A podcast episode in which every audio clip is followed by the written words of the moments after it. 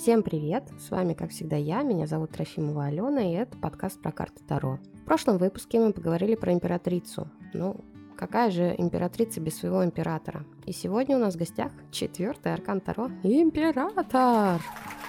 Естественно, не физически он у нас в гостях, естественно, за него буду говорить я. Он товарищ серьезный, по интернетам не ходит, так как очень традиционный и старомодный. Него все четко, с чувством, с толком и расстановкой. Итак, если императрица – это такая архетипичная мать, то император – это архетипичный отец. Император придает форму и вид миру императрицы, да, он есть правила и рамки, и четко следит за их выполнением. Можно назвать его таким органом контроля. Если бы все мыслили только творчески, да, и бесконечно росли, расширялись, рано или поздно что-то да взорвалось, а мы упали бы с планеты. Император устанавливает границы, границы человеческого сознания. Вот творческих возможностей, чтобы они не выходили из-под контроля. То есть, смотрите, если в предыдущих арканах мы не думали ни о чем, потом начинали ставить какие-то заоблачные цели, там учились, потребляли знания, творили, что хотели и рожали, кого и сколько хотели, то на уровне императора мы такие, стоп, что-то как-то много всего, слишком много энергии уходит, слишком все как-то не так, какие-то недостижимые цели, да, недостижимы, соответственно. Вот когда слишком много знаешь, плохо спишь, а когда куча детей, их вообще-то кормить надо и содержать. И тут появляются рамки, тут появляются границы, тут появляется форма. Опять-таки, император у нас идет по цифре 4. Это в первую очередь устойчивость. Император стабилизирует все вокруг, чтобы все вот стояло основательно. Человек числа 4 – это такой труженик, иногда такой сильный трудоголик, такой человек, не, не ищущий легких путей. Он довольно старомодный, как я говорила уже выше. Грубо говоря, если бы будет возможность как-то автоматизировать бизнес, я не знаю, перейти с таблицы в Excel какую-то специализированную программу, то он будет все равно работать в Excel и еще дублировать информацию, ну так, на всякий случай, ручкой в тетрадь, потому что, да, в наше время, ну вы поняли. Утрирую, конечно, но все же, благодаря такому подходу к жизни, да, такой человек по цифре 4, он создает все самое основательное, все самое необходимое и долговечное. Четверка это всегда про структуру, про практичность, про надежность, да, четверки они очень прямые, они не будут ходить там вокруг да около, а скажут вот прямо как есть там или сразу дадут в глаз. Им присущ консерватизм, прагматичность, да, такая, они очень организованные и сконцентрированные, и других к этому тащат и призывают. Четверки действительно хорошо себя чувствуют э, в рутинной деятельности, да, какой-то, они даже находят в этом спокойствие, какое-то внутреннее гармонию, да, там, они четко знают, что за этим действием будет следовать следующее, и за этим вот такое-то, все, то есть все четко, понятно и без сюрпризов. При мысли об императоре я всегда представляю себе дом, да, может быть и вам это будет полезно. То есть такой дом, самый простой, четыре стены. Если он еще и из кирпича, то, сами понимаете, никакой волк такой домик не сдует. То есть это что-то основательное, такое устойчивое, надежное. Опять-таки дом — это ну, какой-то быт, семья, да, опять-таки четверки — это про семью, про династию, про традиции, про передавание из поколения в поколение.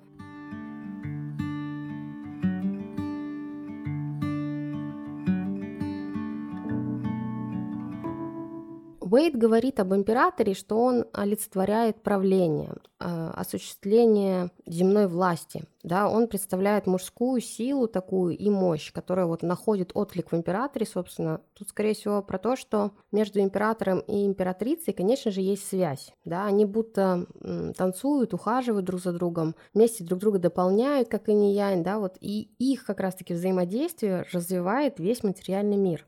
Я, конечно, делаю неосознанно уклон в то, что они пара, да, муж и жена, это и логично, такая архетипичная семейная пара. Уэйс же писал, что они не совсем буквально представляют супружескую пару, хотя таковое подразумевается. Цитата. «На первый взгляд они олицетворяют земных царственных супругов, но они на самом деле будто две такие параллельные прямые, да, вот они стремятся пересечься в бесконечности, но немного про разное такое небо и земля, там, например, для сравнения. Ну, земля, естественно, про императрицу, а император это про небо, он выступает выступает в роли логического такого ума, придает смысл всему творческому, земному и чувственному миру ограничивает ту же самую императрицу, например. Если императрица первая что-то делает, да, и доводит до конца, то вот это конец и границу окончания устанавливает сам император. На самой карте император изображен очень статично, да, его трон довольно такой основательный, выглядит тяжелым, Он обладает всеми символами царя, там короля, а именно там скипетр, держава, корона. Головы барана на троне могут нам намекать на то, что где-то здесь Овен замешан, и в большинстве книг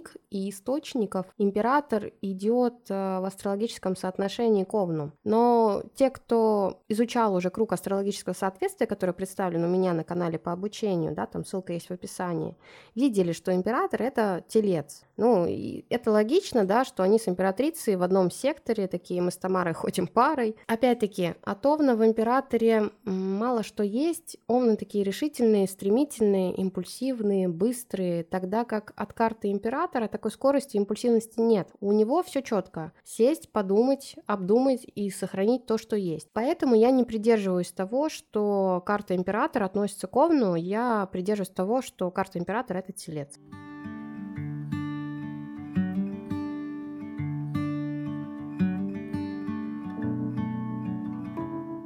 Если продолжим говорить про головы баранов на троне, то это может быть символом какой-то семейности, я не знаю, да, такой стадо, стары, которые необходимо управлять, править. И овны — это про людские желания, да, то есть желания других людей, которым необходимо управлять, гонять какие-то рамки, да, там, или иначе нажелают они там всякое. Тут э, еще добавлю, на что стоит обратить внимание, что император — это не про завоевание, а именно про владение и правление. Император правит, устанавливает границы и законы и следит за их выполнением. Уэйт писал, что он коронован по праву, то есть, опять-таки, он не про завоевание какие-то войны, он про сохранение того, что есть. Он олицетворяет собой стабильность, да, четверка самая устойчивая. Самая устойчивая табуретка именно на четырех ножках. Ну, так, для примера. Если вспоминать мифологию и пытаться найти прототип императора, то это, скорее всего, Гефест. И снова все логично, да? Императрица – это Афродита, а император – это Гефест. Отсюда становится понятно, почему многие императоры изображены железные. Может, конечно, показаться, что это доспехи, но почему тогда он не весь в доспехах, да? Например, как на карте колесницы, там полностью человек в доспехах изображен. И там на аркане смерть, там смерть сама в доспехах. А тут пышные царские одежды, а ноги в доспехах. Можно как раз-таки предположить, что это именно отсылка к Гефесту, да, у него были проблемы с ногами, он был хромой на обе ноги, и самый известный кузнец, собственно, чтобы, и чтобы нормально ходить, он выковал себе две железные ноги. Он именно такой бог, причем еще, который мог бы взять что-то и создать вот что-то нужное и полезное, то есть такое действительно нужное в хозяйстве, грубо говоря. А, его часто называют властителем материального мира, да, то есть он брал идеи и просьбы богов, что-то для них создать, какой-то доспех, и он брал и осуществлял, и именно создавал это это в материальном плане. Есть, конечно, гипотеза, которая подразумевает, да, вот в этих доспехах на ногах какую-то историю борьбы, да, того, как он этого достиг, а, как добился этого королевства, трона, но мне эта гипотеза мало лежит по душе, так что решайте сами для себя. Я тут держусь за фразу Уэйта, которая говорила выше, то, что он коронованный по праву, да, а не силой у него завоеванное королевство, грубо говоря.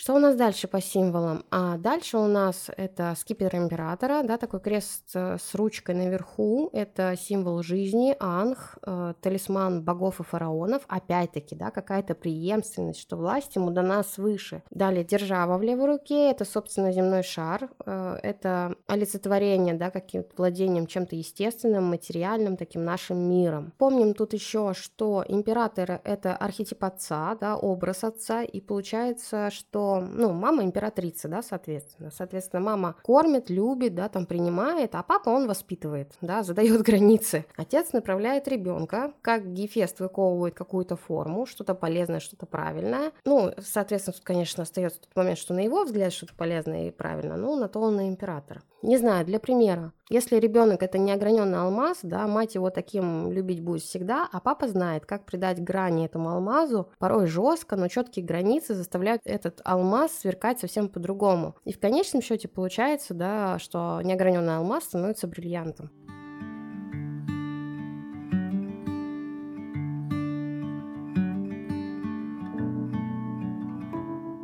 Вспоминаем, что император у нас находится во втором доме, в Тельце. Э, отсюда у нас возникает планета Хирон, да, это вторая планета-управитель в этом доме. И что же такое Хирон? Ну, это не совсем, конечно, планета, но так принято говорить. Это небесное тело, мы будем говорить планета для упрощения. И тут не будем впадать в крайности, нам главное здесь понять, что Херон — это планета материализации тонких планов, да, имеется в виду, что является тонким, да, там, едва понятным для одного, другой уже пошел фактически сделал материально. Опять-таки, как Гефест, ему пришли и сказали, что есть идея, такой-то доспех сделаешь, а он такой, да не вопрос, а тебе это точно будет полезно? Ну, раз да, то давай, сейчас сделаю. И принес готовый доспех, да, соответственно, материализовал чью-то идею. Херон это еще и мифический персонаж, если не ошибаюсь, то кентавр, да, и он был таким добрым, мудрым, э, кого-то учил, такой был наставником, да, там, а именно героев, там, Есона, Ахила, Орфея, кого-то там еще. Он передавал знания свои,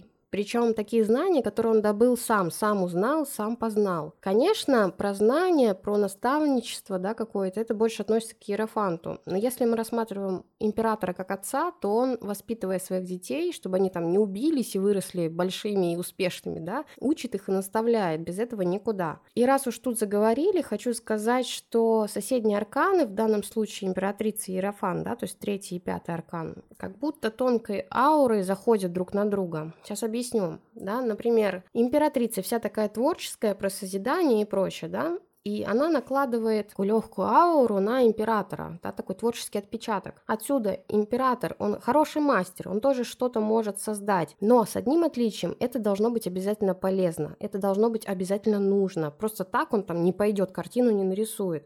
А вот табуретку сделать, а это тоже творчество, да, пожалуйста, легко, император сделает. А Иерофант, в свою очередь, накладывает на императора такую легкую ауру наставничества, да, других. Собственно, императору это нужно, чтобы все соблюдали за законы и порядки. И, соответственно, нужно научить всех, как жить правильно, как соблюдать законы и научить этому порядку. Ну, так проще. Может, я, конечно, и ошибаюсь, но в моем представлении это как-то так, что нету четких границ энергии, нету четких вот так вот, что здесь заканчивается один аркан, да, и начинается другой. В моем представлении они все равно друг на друга немножко заходят и плавно переходят, да, то есть такие границы немножко размытые. Никого не призываю также думать, но вот мое личное представление, вот оно такое.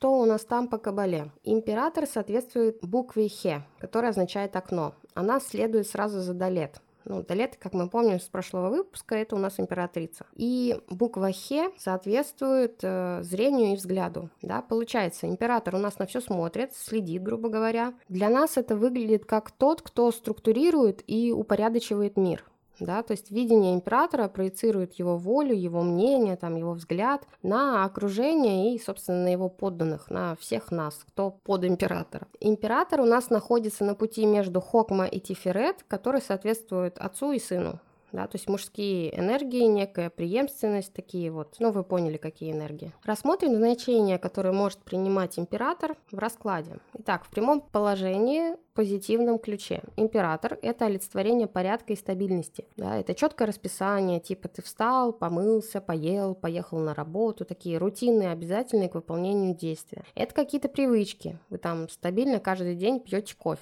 Это стратегии и обдумывание, да, там а 7 раз отмерь, один раз отрежь. Э, император не будет рисковать и кидаться сломя голову. Он все обдумает четко перед. Часто император – это доминирующая личность э, и личность отца, да, то есть какая-то личность, которая находится выше вас по положению. Он задает э, границы всему и рамки всему происходящему. Такой человек берет на себя инициативу в любой ситуации, да, он устанавливает правила игры. Да, вот эти правила на берегу он первый предложит. У него большой запас самообладания и самоконтроля. То есть он будет очень долго терпеть, возможно, происходящее. Терпеть, терпеть, терпеть. И только потом, когда вот, ну, совсем уж закончится, он может сделать действие. Но вот если это не в его интересах там для защиты того, что у него есть, он просто будет терпеть. Он еще такой человек, который не будет там ночью поджирать сладкое, например, в холодильнике, если нельзя. Ну, в любом случае нельзя, потому что, естественно, ужин-то всем уже был и точка, и после этого есть нельзя. У императоров, наверное, такой строгий режим. Таким людям, мне кажется, очень легко садиться на диету. Человек, на которого выпадает император, это обычно очень э, неуступчивый человек. Такой человек сам всего добивается, он знает, что ему никто и ничего не подарит просто так, а, ничего не придет к нему в руки. Вот все зависит от, своей, от его вот усилий, которые он предложит. Такой человек обычно собственник, он там не терпит конкуренции с кем-либо там или в чем-либо, он очень может быть ревнивым, но просто потому, что он будет отстаивать свои границы, да, то есть он будет это защищать. Если вспомним эпопею с Гефестом и Афродитой, то там Афродита часто ходила там к другим богам, которые ее ждали, особенно там ярко проявлены их отношения с богом Аресом. И как бы Афродита там что не вытворяла, но Гефест знал, что она его жена, и он защищал как бы эти понятия. Он мог там прийти дать в бубен Аресу, да, там и все, но он все равно защищал свою семью, да, свои границы. Ему это было важно. И несмотря на то, что Афродита периодически все равно уходила, да, там, не знаю, блудить, как это назвать, но он все равно был такой самоотверженный семьянин, да, то есть как вот э, он делал все правильно, все вот порядочно. Опять-таки император в прямом положении это у нас глава семьи, руководитель компании там или страны, например. Император это всегда про опыт, про традиции, которые там передаются из поколения в поколение, грубо говоря. Это такой военный устав, которому должны подчиняться все. Если мы говорим о перевернутом значении карты императора, ну, собственно, все то же самое, что мы выше озвучили, но с каким-то более злым и агрессивными нотами. Это грубая сила, это давление, это тирания, это такой деспотизм, я не знаю. Такое лезет в драку отстоять свои там правила жизни, свое мнение, пойдет драться за свою женщину, да, то есть такой такой человек может бороться за власть со всеми, будет идти как танк, так медленно, основательно, будет давить вот просто всех своих своим троном, и рано или поздно все равно добьется того, чего хотел. Это консерватизм, но в плохом ключе, да, то есть без скидки там на современность, например, то есть не преклонен к мнению других людей, не прислушивается никому и четко стоит, вот прям топорно стоит, я бы так сказала. Все должно быть только так, как он сказал, и только, да. Такой человек может быть сухим и бездушным довольно, то есть такой душнило даже, можно сказать. Солдафон в плохом смысле, естественно, который ничего не видит за гранью своих правил, которые он знает, за гранью, да, вот этого, грубо говоря, военного устава. Даже если император будет жестко неправ, он будет стоять все равно на своем, потому что у него своя правда, свой мир, э, и он это охраняет и бережет. Такой человек обычно полностью осознает собственные права, да, он осознает э, все власти над людьми, может злоупотреблять властью там или своим положением, Возможно, такого человека слишком даже идеализируют, но он таковым вот не является, а все его представляют таковым. Сюда же можно отнести какие-то устаревшие стереотипы, какие-то старые методы действия такие, да, ну, мы уже говорили про Excel, да, что как бы новое ничего не вносит, но здесь еще можно, не знаю, для примера привести, что там краснуху детям лечат до сих пор, просто одев их красной одеждой. Утрирую, конечно, но вот сам факт, да, какие-то старые традиции, которые уже не умеют уместные, не работает, это доказано, а он все равно это тащит.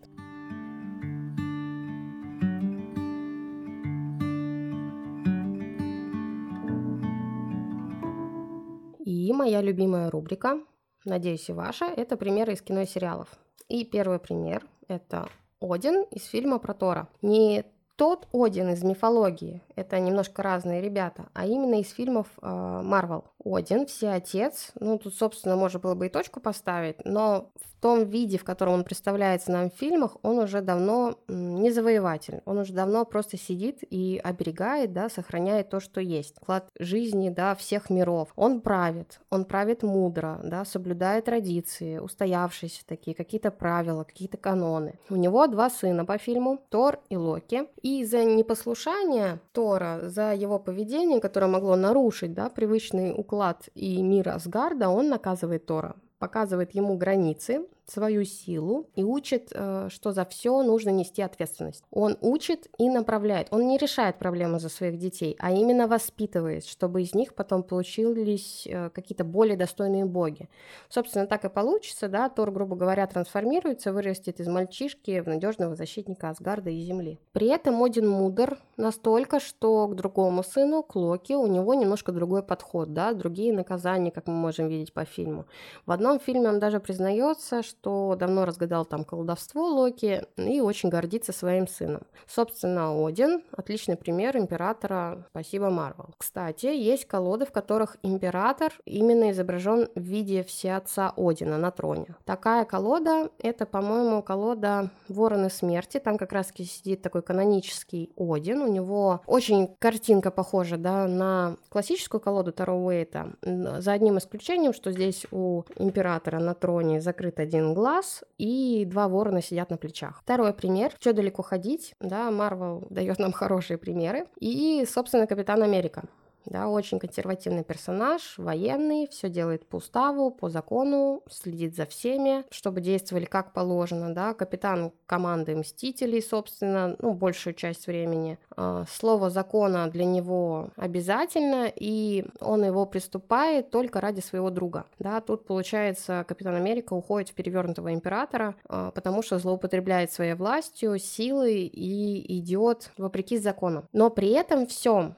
да, что он идет вопреки законам фактическим, он не идет э, вопреки закону своему какому-то внутреннему, да, то есть все равно вот эта вот внутренняя совесть, внутреннее видение мира, внутреннее видение чести, да, его все равно ведет. А в остальном, ну что, ценит порядок, ценит стабильность, э, старомоден, из оружия у него только щит, да и только.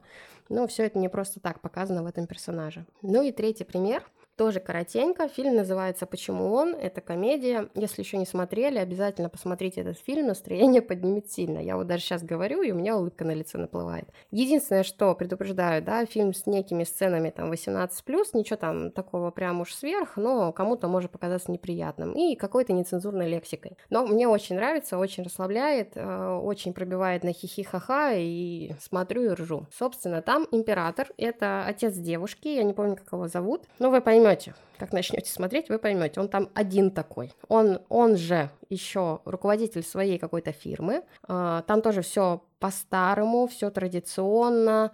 А, уже отмирает этот бизнес, но он продолжает все равно его пытаться нести, вести и как-то как на нем зарабатывать. Такой человек, он прям, ну, очень старой закалки, таких старых принципов, традиций, и вот это все несет в мир, транслирует, и все окружающие его люди, они поддаются под его влияние. И тут его дочка решила познакомить со своим молодым человеком, который, ну, очень сильно отличается, мягко говоря, от представлений о нормальном мужчине своего отца. Такое столкновение противоположности получается. В общем, не буду спойлерить, э, посмотрите, очень советую.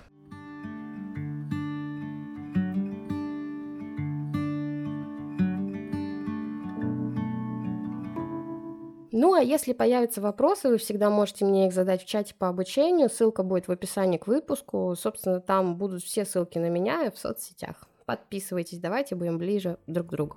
А на сегодня все. В следующем выпуске мы поговорим о старшем аркане и Иерофант. А пока, пока-пока.